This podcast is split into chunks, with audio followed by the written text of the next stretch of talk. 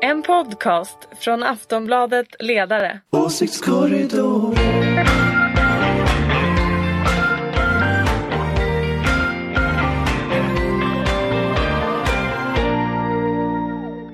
Hej och välkomna till Åsiktskorridoren, podden från Aftonbladets ledarredaktion där vi bänder och sliter i den svenska politiken. Vi är på väg in i en sån där vecka med röda dagar som våren är alldeles full av. Och det har kanske satt sina spår i svensk politik. Men det hindrar inte att vår panel är redo att förklara vad som händer bakom det som tycks ske. Ulrika Schenström, oberoende moderat och chef för den gröna och liberala tankesmedjan Fores. Det är roligt att ha dig här. Alltid lika roligt att vara här. Tack för det.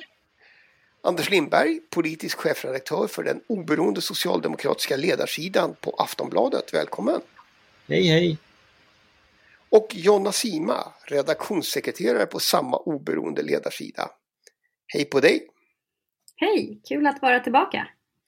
Ja, själv heter jag precis som vanligt Ingvar Persson. Till vardags arbetar också jag på Aftonbladets ledarsida men idag ska jag försöka leda det här samtalet. Och jag tänkte vi skulle börja med Moderaterna. I Svenska Dagbladet skrev Göran Eriksson eh, i helgen en text där han menar att Moderaterna har lagt fast sin valstrategi. Enligt Eriksson kommer Moderaterna att skylla i stort sett alla samhällsproblem på invandringen. Analysen bygger på det integrationspolitiska program som partiet presenterat för en månad sedan där man slår fast att en framgångsrik integration kräver ett kraftigt minskad invandring. Kristersson sa dessutom att eh, den misslyckade integrationen ligger bakom i stort sett alla problem vi har i Sverige. Frågan är förstås, har Eriksson rätt? Och kommer i så fall integrationen att skylla allt på invandringen att fungera? Anders? Ja, det tror jag. Jag tror att, att, att, att den där, det där är Moderaternas strategi. Sen om den går att genomföra på det sättet som, eh, som de själva tror, det vet jag inte riktigt. Det finns ju fler som tänker dansa dansen valrörelsen så att säga. Men Moderaterna kommer nog att försöka ha SDs gamla retorik genomgående tror jag.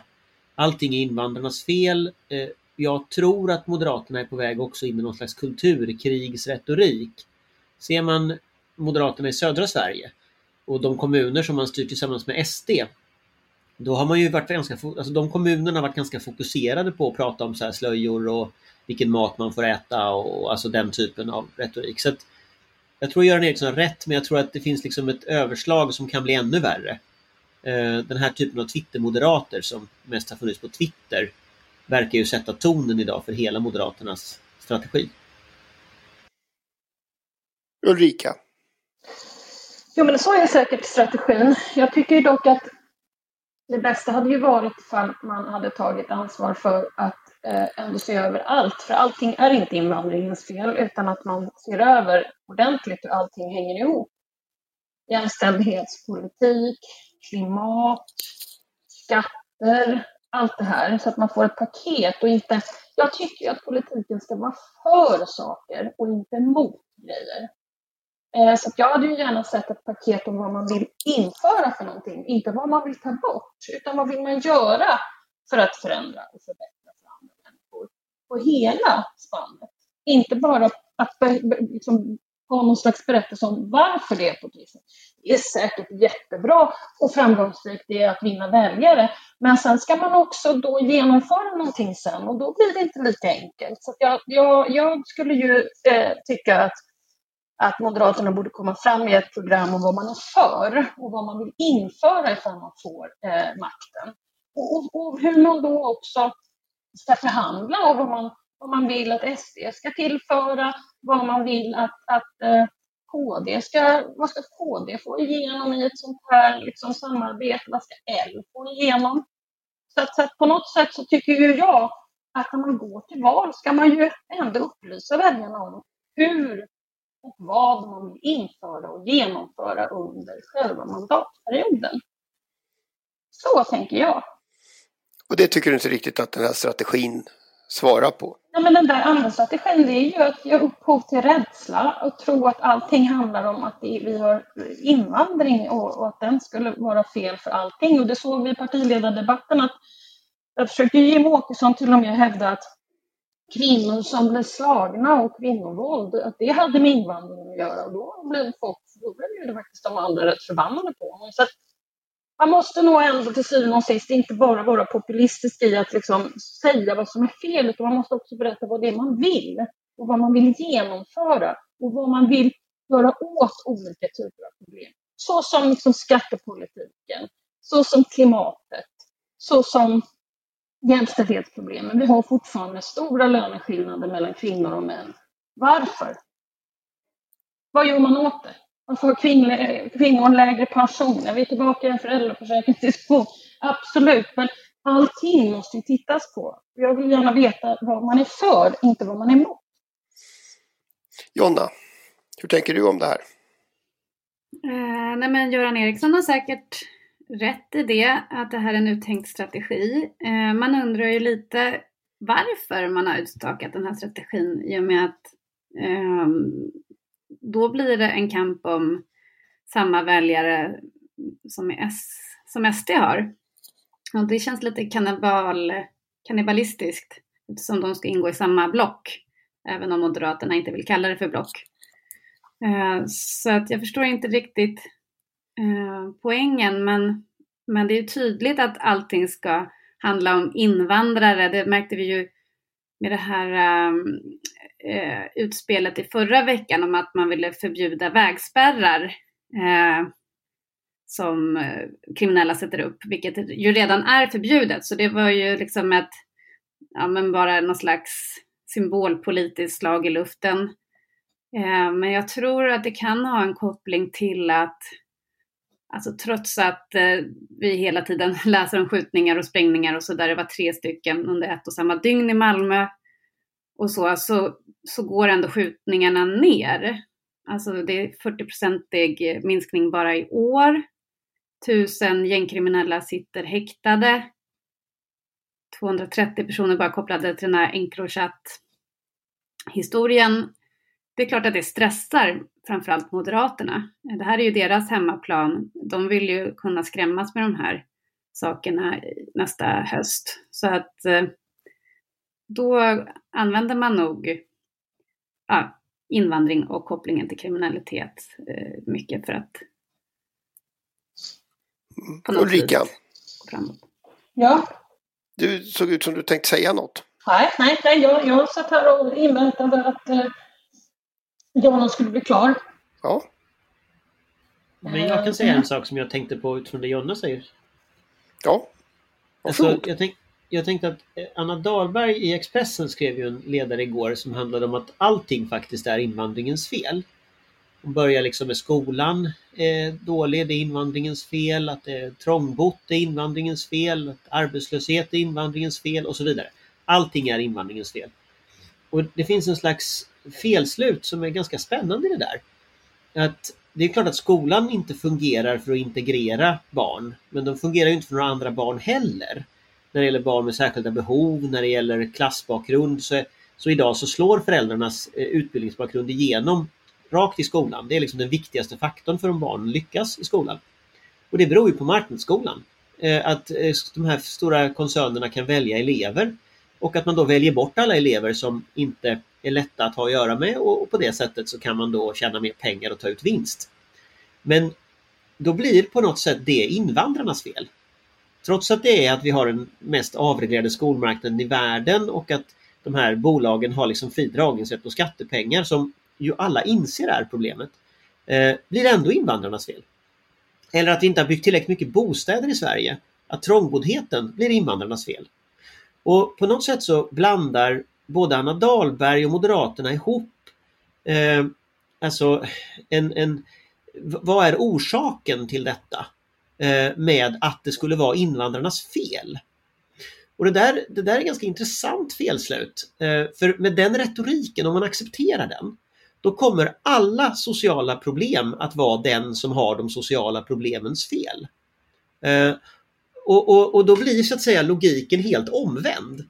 Så om en kommun inte bygger bostäder, då är det de som bor trångt fel att kommunen inte har byggt bostäder. Om vi har en marknadsskola som selekterar ut elever, då är det de eleverna som blir bortvaldas fel. Och Det där är en, en extremt intressant liksom, vändning i borgerligheten. Eller inte borgerligheten men i liksom moderata kretsar. Eh, och, och, Jag tror att den följer på det här med att det var arbetslösas fel att de var arbetslösa, det var sjukas fel att de var sjuka och så vidare. Att nu blir det liksom invandrarnas fel att de står längst ner i den sociala hierarkin. Men jag Så tror att... eh, Systematiskt så gäller ju det alla områden där de står längst ner. För de står ju längst ner på både klass och könstrappan. Så står ju invandrarna. Precis. Jag tror att många har reagerat på det. Att eh, det blir ett, ett slags skylla ifrån sig ehm, retorik som verkligen tog sig uttryck där under eh, partiledardebatten som Ulrika nämnde. När Jimmy Åkström sa att mäns våld mot kvinnor var ett importerat problem. Och det var ju, alltså jag tror att Annie Lööfs utbrott där mot honom där hon verkligen reagerade väldigt starkt och sa att han kränkte kvinnor, att eh, alla som blir slagna och barn som får se sina mammor misshandlade och sådär. Eh, att hon satte verkligen ord på de känslor som många tv-tittare kände. Och eh, jag tror att också den här Anna Dahlberg-retoriken om att allting till slut leder till att det är invandrarnas fel eh, inte får resonans hos människor i deras liksom varken mage eller hjärtan. Att nej, det finns andra samhällsproblem som faktiskt också spelar in. Det är inte bara invandrarna som ska bära skulden för precis allting. Men, men i Anna Dahlbergs retorik så blev ju till och med de fattiga barnen, det faktum att många invandrare har, eh, att det är många barn med vars föräldrar har utländsk bakgrund som är barnfattigdomen i Sverige och som uppmärksammas som barnfattigdomen, det blev också invandrarnas fel. Så att, så att här man drar ner sociala åtgärder, man satsar inte på att få folk i arbete, man bygger inte bostäder, man avreglerar allting och sen skyller man ifrån sig på de fattiga barnen. Alltså jag, jag tänker att den, liksom, den typen av retorisk förskjutning är en brutalisering av det offentliga samtalet som jag inte riktigt kan komma ihåg att, att vi har sett förut. Det är en sån fullständig sparka neråt retorik eh, som man nu försöker sälja. Liksom. Ulrika, jag är håller, håller du med? Ja, nej, men alltså jag återkommer till det jag har sagt. Alltså, du vet, politik måste handla om vad man är för, inte vad man är emot. Eh, och när man hela tiden behöver, behöver förklara varför, då vill jag veta hur man ska hantera det då. Så att om det allting handlar om invandring, ska, ska folk åka ut då eller ingen ska komma in? Men vet, det kommer inte lösa problemet utan det måste ju alltså du måste ju helt enkelt lösa problemet genom att antingen bygga fler bostäder. Och hur ska du göra det? Ja, då får du komma fram till en reform som kan öka eh, bostadsbyggandet. Inte sitta och prata om varför problemet finns, utan lös det då. Alltså jag, tycker, jag tycker att politiken ska komma med lösningar, inte problematiseringar. Om jag ska vara cynisk så kan jag tycka att det är lite intressant att följa Moderaternas agerande nu, eller strategi. Eftersom SD alltid kommer gå längst. Men om man lyckas liksom på något vis triangulera ut SD och, eh, på deras paradfrågor invandring och kriminalitet. Eh, så ska det bli intressant att se vad som händer om, om man faktiskt vinner väljare från SD i någon större utsträckning. Men det är ju cyniskt på det sättet att det är ju framförallt invandrare och, och personer med eh, utländsk bakgrund som kommer ja, på, på olika sätt drabbas av den här allt hårdare retoriken och liksom att man skuldbeläggandet och sådär. Så att det är lätt för mig att säga som är vit och pursvensk så att säga, att säga att det ska bli intressant. Men eh, ja, man, jag undrar lite hur, hur man tänker. Det är ju verkligen långt ifrån Reinfeldts eh, Nya Moderaterna där man försökte Komma med lösningar till på sig problemen. Ja. Mm. Ursäkta, vad sa du? Ja, komma med lösningar på problemen, ja. Ja, det också. Det också. Mm. Men att locka över socialdemokrater. Jättebra grej när man, liksom, när man håller på med politik. Att komma med lösningar på problemen. Det är ju faktiskt fantastiskt. Okej hörni, eh, vi, får, vi får väl se helt enkelt. Vi får se om det här är valstrategin. Vi får se om alla inser att den är fel eller om den saknar klangbotten. Du, Eller du om glömde själva fråga om den fungerar. fungerar. Va? Du glömde fråga om den fungerar. Nej, det har ja. jag frågat. Ja, men jag tänkte, du glömde följa upp det tänkte jag. Eh, och där undrar jag liksom, vad tror du, du som programledare, tror du att den funkar? Det är väl inte en programledares uppgift att ha en åsikt Jag i den tänker, du frågan. sitter ändå uppe i Dalarna där. Det är de, du, du sitter där med de väljarna som de Ja. ska nå här. Jag, jag, tycker, jag tycker Jonna har en viktig poäng i, i eh, att det är klart att det är ett, om vi nu har en väldigt tudelad debatt eh, så, så är det klart att det blir ett, ett mått av kannibalism om man väljer att driva varandras frågor väldigt tydligt. Eh, sen, sen har ju Ulrika en jätteviktig poäng i att Eh, ska man väl regera, det är en sak att vinna regeringsmakten, det är något, något annat att faktiskt uträtta något när man har den. Eh, och då är det nog väldigt viktigt att man har en, en eh, ganska tydlig idé om vad det är man vill göra. Eh, och det här kanske inte drar åt det hållet.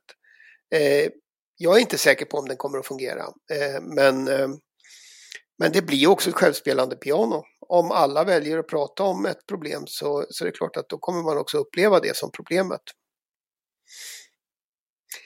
Men jag tänkte faktiskt vi skulle hinna med en fråga till i alla fall i, i det här programmet. Vi har lite tajt med tid så jag, jag, jag tänker helt bryskt gå vidare.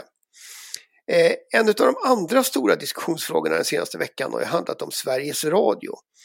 Eh, I korthet så är det en affär där en reporter som bevakat radikal islamism eh, också har haft en relation med en person som Säpo klassar som säkerhetshot och som dessutom till råga på alltihopa eh, tycks vara dömd för att ha hotat journalister. Olämpligt tycker ju alla. Eh, på den punkten är det inte någon, någon eh, skilda åsikter och reportern har dessutom slutat på Sveriges Radio. Men nu vill freds och konfliktforskaren Wilhelm Agrell att en extern utredning ska titta på det här för att bland annat få svar på vad cheferna på Sveriges Radio visste. Är det en bra idé att låta en utomstående eh, granska arbetet på ett nyhetsföretag och en nyhetsredaktion? Ulrika? Ja, jag är inte expert på de här eh, frågorna. Eh, men eh, ja, jag vet inte. Vad tycker du, Ingmar? Eh, kommer alla frågor till mig? liksom, Det var egendomligt. tillbaka. Nej, men alltså, det är väl bra att se över det. Det är väl kanske bra. Det här är ingen stor expertfråga som jag har några sådana större såna här jättevurm för eller så. Så att, eh, ja, det kanske är bra. Anders, du brukar alltid vara för hårda tag mot eh, säkerhetshot. Ja, fast jag, alltså idén att ha externa utredningar av tidningsredaktioner eller radioredaktioner eller tv-redaktioner tror jag man ska akta sig för. Ja, det var lite Eh. den känslan. Det är därför jag inte riktigt vill sätta ner foten. För att jag, ja, mm, jag vet inte. Mm. Ja. Nej, men jag tror man ska akta sig för det. De är trots allt... Det är ganska viktigt att Sveriges Radio är självständigt. Och eh, jag har ju en ganska stark känsla av att de som kritiserar Sveriges Radio i det här fallet är människor som rätt ofta tycker att Sveriges Radio borde göra något annat än vad de gör. Och dessutom just när det kommer till radikal islamism så, så eh, är det här ju folk som egentligen är kritiska till att, att rapporteringen inte ser helt annorlunda ut i Sverige generellt om frågor om invandring och islam och islamism och hedersvåld och så vidare. Så att det finns ju en viss skyttegrav redan grävd här. Som jag kan tycka är ganska välbefolkad av de som hackar på Sveriges Radio just nu. Jag är inte jätteimponerad av den retoriken och speciellt inte när den kommer från andra mediaföretag. Eh, jag är ganska säker på att, att eh, Sveriges eh, Svenska Dagbladet eller Dagens Nyheter eller Expressen skulle aldrig hänga ut sin egen personals personliga frågor offentligt. Och det är det de kräver nu att Sveriges Radio ska göra. Och det, det kommer de inte, det, det skulle de aldrig göra liksom. Så det finns ett visst mått av hyckleri här tycker jag i, i, i det här. Sen Wilhelm Agrell, han, han brukar ju säga radikala saker ibland, det är väl inget konstigt. Jag kan väl lyssna på vad han säger men i just det här fallet tycker jag han har fel. Ja, Jonna? Ja, det är en otrolig historia givetvis. Eh, väldigt märklig på alla sätt och vis. Och, ja, eh, man vill ju ha att alla kort ska komma på bordet så, såklart. Eh, men jag tycker att man får väl lita på Sveriges Radio som jobbar väldigt mycket med, med säkerhetsfrågor och eh, så att de säger ju att de har vidtagit en, ett antal åtgärder och bland annat en säkerhetsanalys som gjordes eh, i och med att Sveriges Radio är ett skyddsobjekt och så vidare. Eh, om de har kontrollerat den här personen när han har varit i huset och sådär. Så jag tror man får ändå lita på att de har vidtagit det som behövs och även deras eh, säkerhetschef såg jag i den här eh, Svenska Dagbladet-artikeln, Kven, Marcus Kvennerstedt eller vad han nu hette. Eh, han tycker ju inte det är en bra idé med en oberoende eh, utredning så där. Så att eh, jag tror att det känns spontant och instinktivt lite eh, otrevligt och fel med eh, att oberoende utredningar ska kunna tillsättas på tidningsredaktioner eller mediehus. Precis som blir, det, blir det skillnad därför att eh, Sveriges Radio då har ett allmänt uppdrag och public service-uppdrag? Och ett Jag utgår från att du inte gärna skulle se en, en ja, att, du, att du inte gärna skulle vilja se en oberoende utredning utav Aftonbladet. Nej, precis. Uh, nej, jag tycker inte det är någon skillnad på det viset. Uh, men uh, jag kan ha fel. Det här är som sagt inte mitt eh, expertområde heller. Men rent instinktivt, instinktivt så känns det fel med att, att mediehus kan bli satta under oberoende utredningar på det här viset fast de inte vill ha det egentligen. Jag, jag vet inte riktigt vad, men nu, nu, tror jag inte att... Alltså jag tänker ju så här att, att när man garanterar på olika sätt oberoende journalistik då garanterar man ju också att institutionerna är oberoende. Och nu vet inte jag, nu kan man ju tänka sig på flera olika sätt. Sveriges Radio kan tillsätta en egen oberoende granskning, man kan tillsätta faktagranskare utifrån och så vidare. Eh, som inte så att säga eh, riskerar oberoendet. Men, men jag tänker nog ändå att det måste vara redaktionella processer som avgör sånt här. Och en grej som jag inte tror att folk fattar det är att det är ju inte en enskild reporter som gör ett helt inslag och publicerar det. Utan reporten är ju en del i en grupp där det finns en redaktör, där det finns liksom ett antal andra personer som tittar på det som publiceras. Eh, så gäller ju i alla sammanhang i medier. Eh, och, om det är så att den redaktionella processen kom fram till att detta var den journalistik man ville bedriva, då, då finns det liksom egentligen ingenting att granska. Eh, och jag tror att den här liksom kraven på utredningar, det är mer än krav, ett krav på att förlänga debatten om det här. Man vill liksom fortsätta prata om det. Och då kommer den här typen av mer eller mindre liksom fantasifulla förslag som man skickar in i det. Eh, men i grunden så tror jag frågan är liksom, jobbar personen kvar eller inte? Finns det här jävsförhållandet kvar eller inte? Svaret är nej, personen jobbar inte kvar. Det finns ingen risk för jäv, för människan är inte där längre.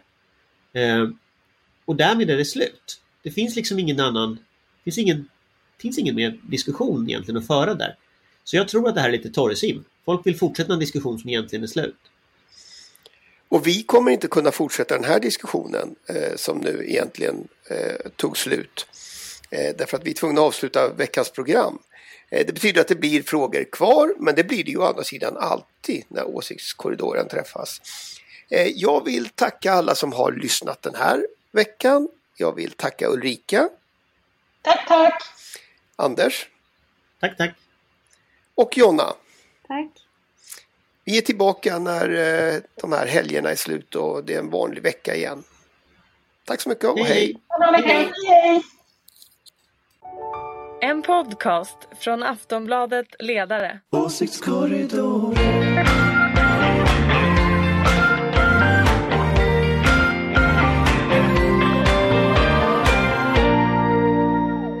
Du har lyssnat på en podcast från Aftonbladet.